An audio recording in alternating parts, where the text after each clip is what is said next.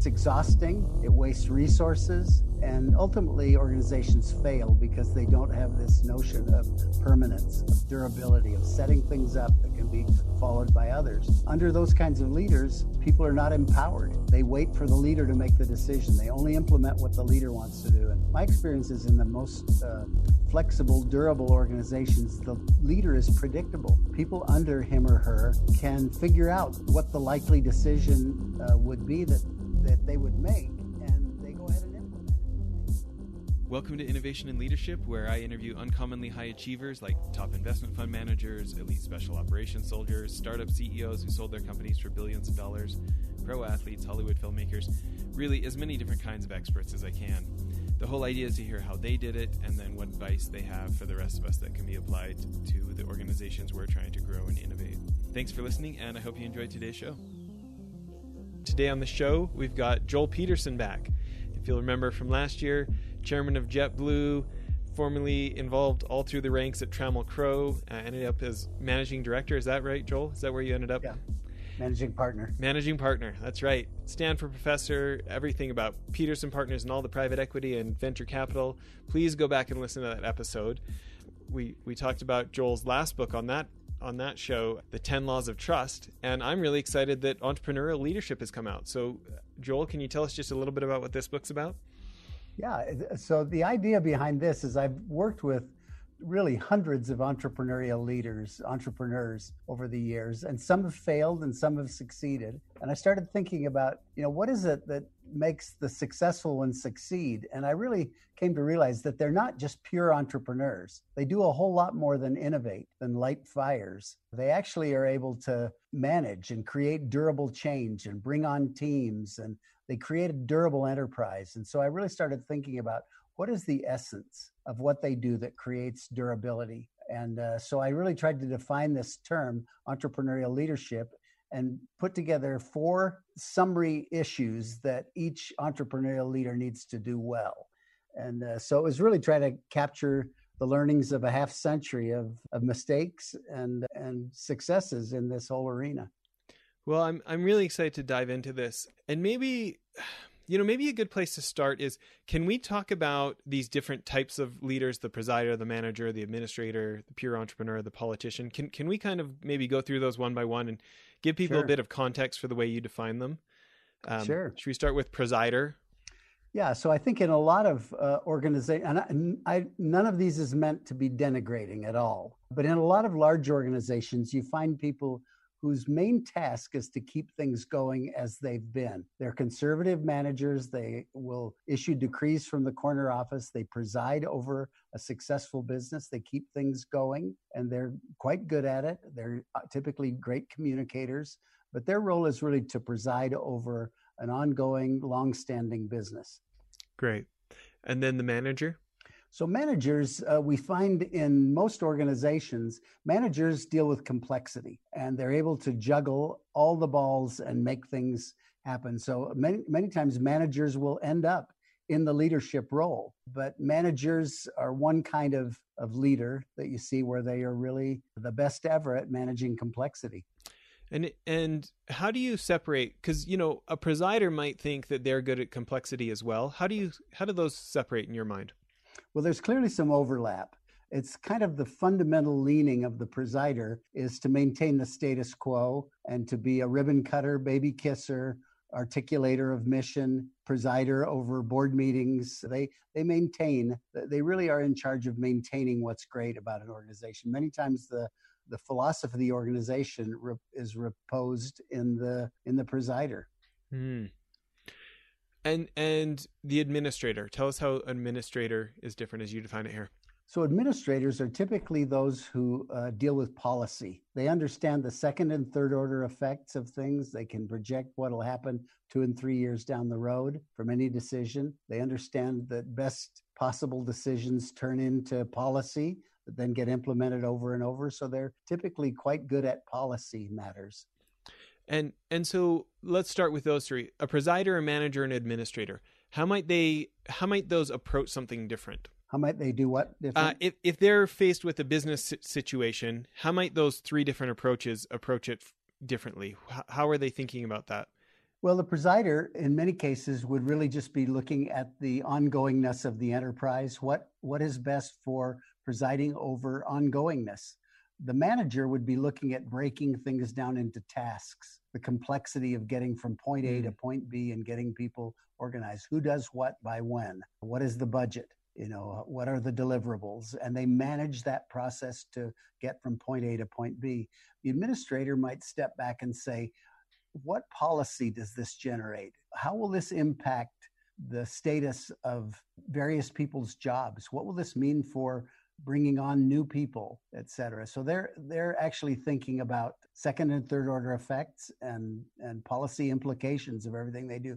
The notion of precedence is a really important one for the administrator because they're having to keep things organized that mm. way. So uh, let me just hasten to add yeah. that many people do all of these at some level.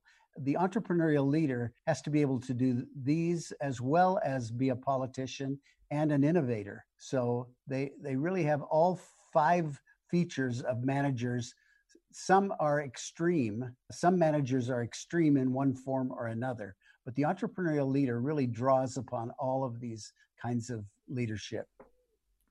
And so uh, that really leads us to this next one. Can you talk about this this pure entrepreneur? So we've all seen pure entrepreneurs in that they light fires. They have an idea a minute. They create new products, new services, they launch new companies.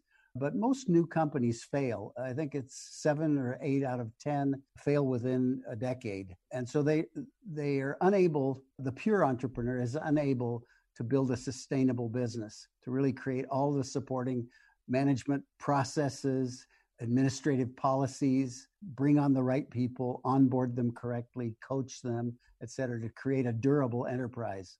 So, what I try to do is define the entrepreneurial leader as one who creates durable change, does more than just innovate, light fires, they actually turn them into wildfires.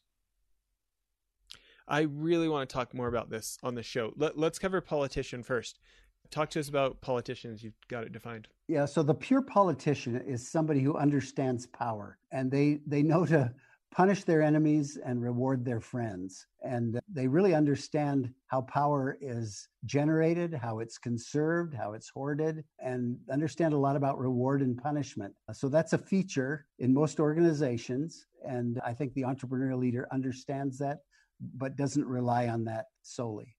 Yeah, and you know, you I've heard you talk about this on other interviews or things. The word politician can come with a negative ring. Can you talk about the beneficial aspects of it for for people that maybe have a immediate negative reaction to that term? Yeah, so you must be reading the polls because I think it's down to something like seven or eight percent now have a high regard for politicians. and a lot of that is because uh, we don't feel like they tell us the truth. We feel like they spin facts to us. They're manipulating us. And but really, the role of the politician is to hear both sides of an argument, to weigh them, to make deals, to compromise, to figure out how each side can find a win in a compromised situation. And They have quite uh, distinct skills at being able to make deals happen between warring parties. In large organizations, you have competition for resources for ideas or whatever. And the political element of the leader is to hear both sides, make both sides understand that there's a win in it for them and be able to move forward. So it's not a it's not an unimportant skill. It's just if the whole organization is run by a politician, you often find that the most powerful person wins and not the best idea. And for a durable organization, it has to be the best idea wins. Yeah. Well, I, I'm I'm such a fan for this word durable. You know, I'm such a Warren Buffett nerd, and he's always talking about a durable competitive advantage and things like this. Can you talk about why, when, when you're talking about this as a theme for you, why durable is, is the word you landed on or what that means to you? Well, it means to me that you're not forever replowing the same ground. I don't know if you've ever worked in an organization where every decision is made as a case of first impression. But I've actually worked in situations like that where one day something will seem right, and then the next day the leader will change his or her mind, and you're off on a new attack. And it's exhausting, it wastes resources, and ultimately organizations fail because they don't have this notion of permanence, of durability, of setting things up that can be followed by others. Under those kinds of leaders, people are not empowered. They wait for the leader to make the decision. They only implement what the leader wants to do. And my experience is in the most uh, flexible, durable organizations, the leader is predictable. People under him or her can figure out what the likely decision uh, would be that, that they would make, and they go ahead and implement it, and they know they'll be supported. That way, decision making gets close to the customer. It's pushed down into the field as far as you can go. And these are really way more powerful organizations because people have been empowered uh, because of the predictability of the of the leader, and and therefore decisions are durable.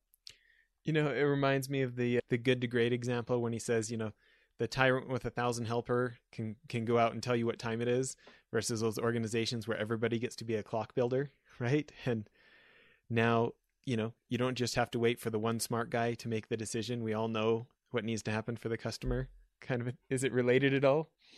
Oh, absolutely. Yeah. If you're waiting for the one person to make the decision, you have an incredibly disempowered enterprise. Nobody can make the call. Nobody can make a decision. Everybody's waiting on that one person to make the call. Whereas if they've actually become predictable, you know, if they're what I'm calling the entrepreneurial leader who has a high level of trust, who entrusts uh, others with power, with decision making, the whole organization is empowered. It can move quickly and it can make decisions that endure, not ones that have to be changed and uh, revisited every month. I love it. You think about those organizations like those companies that are just known for good customer service, like the people, the, the companies that are a joy to deal with you're not constantly being told, well, I'll have to ask an, a manager. We'll have to get back to you on that. Right. They, that like those expectations and those authorities have been pushed down so the person you're talking to can actually help you, huh? Yeah. The frontline employee has the ability to make a call. I love the Nordstrom example where people were able to make customers happy on the sales floor. You know, if a customer came in with a complaint, they could make the decision. And the rule was do what's right by the customer. Yeah. And uh, people could understand that and they could implement that and they knew they'd be supported. Yeah, I love it. Well, you know, I think the thing that I would love to start with here is for those of us who think maybe we are a little we're a little overweighted in the pure entrepreneur side of things and we have a desire to foster these other skills and make make the you know make the leap gain the skills to becoming more the more well-rounded entrepreneurial leadership example can you talk to us about people you've seen make that change, and then maybe we, after that we can start talking into things the rest of us can do to to add those other skills? Like, didn't you get involved with JetBlue originally from Peterson Partners? You were an investor to begin with. Is that how you originally got involved? That's correct. Can you tell us just a little bit about that story and about David Neeleman and your experience with him?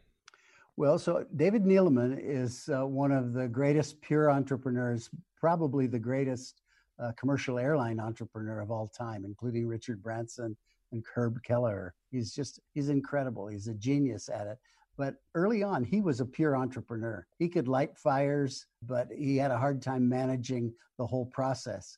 Since then, David has left and founded Azul in Brazil, and now he's forming a new airline. He's learned a lot. By the way, Steve Jobs learned a lot after he was fired at Apple and replaced by I've forgotten the guy's name who was the head of Pepsi. And Apple had a John really Culley or something like that.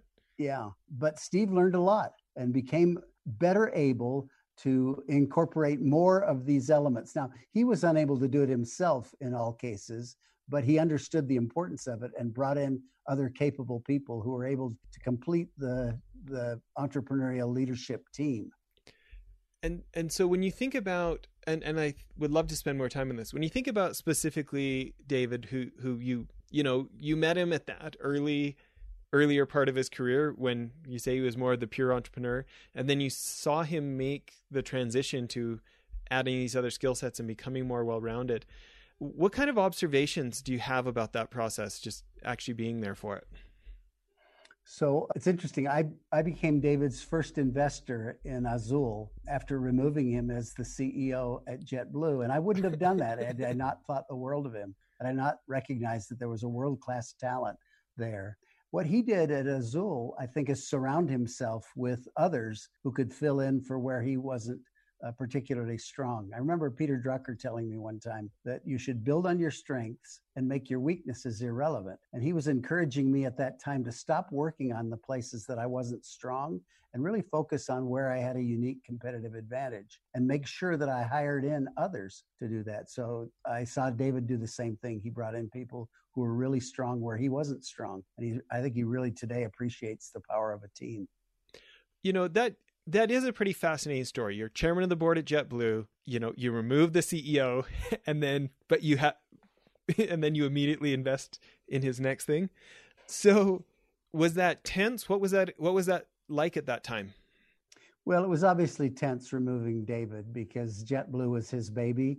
He'd conceived it, he'd put it together, he loved it. He it was his career move, and of, of course it was tense. And he thought we'd made a mistake. The board was behind it felt like it was the right thing to do. I happened to be the lead director at the time. So I drew the black bean to go tell David this. And he had us go back in and interview all of his direct reports. You know, he thought they would convince us otherwise. And they were all supportive of it. Some of them asking why it took us so long. And it wasn't anything against David. It was just they felt that 10 years was long enough as CEO, that it was time for us to grow to a new level you know people kind of have a chapter so companies outgrow people. I've I've started some things that have gotten to the point that I'm no longer the right person uh, to run it. it. Needs a new skill set. It needs refreshing. Sometimes it's just too long in the saddle. Is too long in the saddle. So I think any founder uh, needs to prepare the company to take on uh, somebody as the leader after he or she is gone.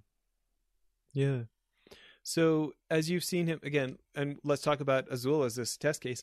As you've seen him over there, what were the things that you know what were the things that he hired around him or what what did he you know as he progressed what what did that look like in his case? He had great operating people great financial people. He was in the united states. They were in brazil. And so they had to have their sleeves rolled up and have their hands on the tiller to be able to operate the business. And there was no way that he could come crashing into meetings or changing his mind on something. They really had to run it. And so he was able to give it strategic direction, have the vision, create the spirit, the culture, do all the things that he does so brilliantly, but he wasn't flying through operating space at that point in time. I think he's learned to juggle these things. I, I would back him again in another enterprise. I just think he's learned that much and he's that brilliant.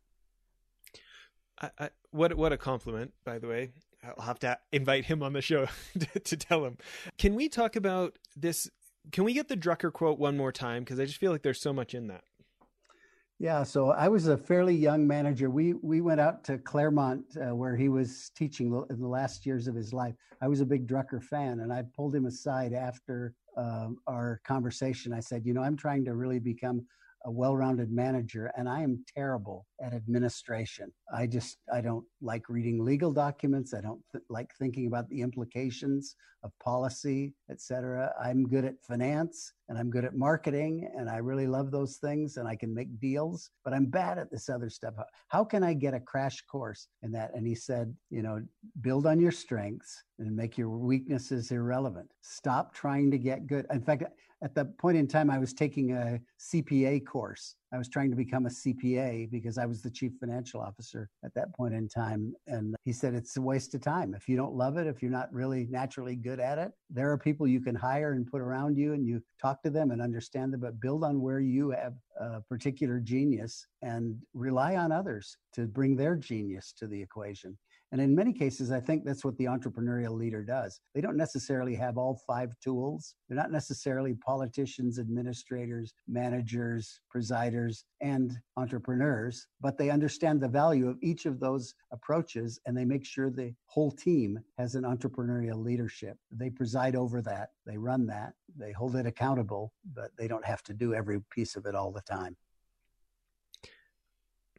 You know, it's interesting you talk about that. I mean, a how cool that you actually got to meet Peter Drucker. I, I wish I'd had that opportunity. Yeah. So so after that conversation, what did that look like? What did you do differently after that? I dropped the CPA course and and really started making deals, thinking about financial problems and uh, building brand. I, I, had a big interest in building an enduring company. Building something that would be evergreen. You know, most deal businesses fall apart when the founders either die or lose interest or do something else. I wanted to build an evergreen company. So I started thinking about what are the brand attributes? What would we like to be known for? How do we organize ourselves around customers and you know have customer loyalty and all the kinds of things you do that go beyond doing deals and so i really started focusing my energies on that and and once you figure those things out i've no i've observed a lot of folks who have maybe had a struggle getting the rest of the rest of the organization to come on board or to really catch that vision what what did that look like for you to to go from figuring out to helping the rest of the organization embrace it? Well, so it's interesting uh, because we're kind of into the what I call the foundational elements of becoming an entrepreneurial leader. The first thing that you do is you become trustworthy yourself and then you consider how do I build a high trust organization? What are the elements that high trust organizations have? How do they behave differently from low trust organizations? So once you have that currency and you understand that currency and you say, I'm never going to do anything that violates trust, you've got the beginning. The next thing that you have to do is figure out what is the objective? What is our mission? What peak are we trying to climb? And really be careful in identifying that. And I, am not sure that I agree with the one that we chose at Trammell Crow at the time, but we really wanted to be the largest, most successful uh, real estate uh, investor builder in the world. And that was really our mission. That was the peak we were climbing. And so we were kind of the fastest growing real estate company around. And then once you've got those things figured out and set up, you've really got to build the team. And that's a question of not only selecting the right people, but doing due diligence, interviewing carefully, onboarding thoughtfully, assigning them the right place where they can learn the business, demoting or promoting them at the right speed, getting the compensation right, and then ultimately letting go those that uh, really are not the right players to have on the field.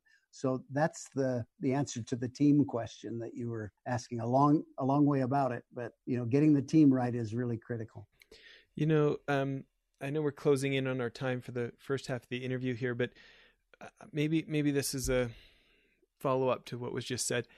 You know, for so many of us, we would love to not think hard about it and instead just give us a check mark. Of course, I'm trustworthy.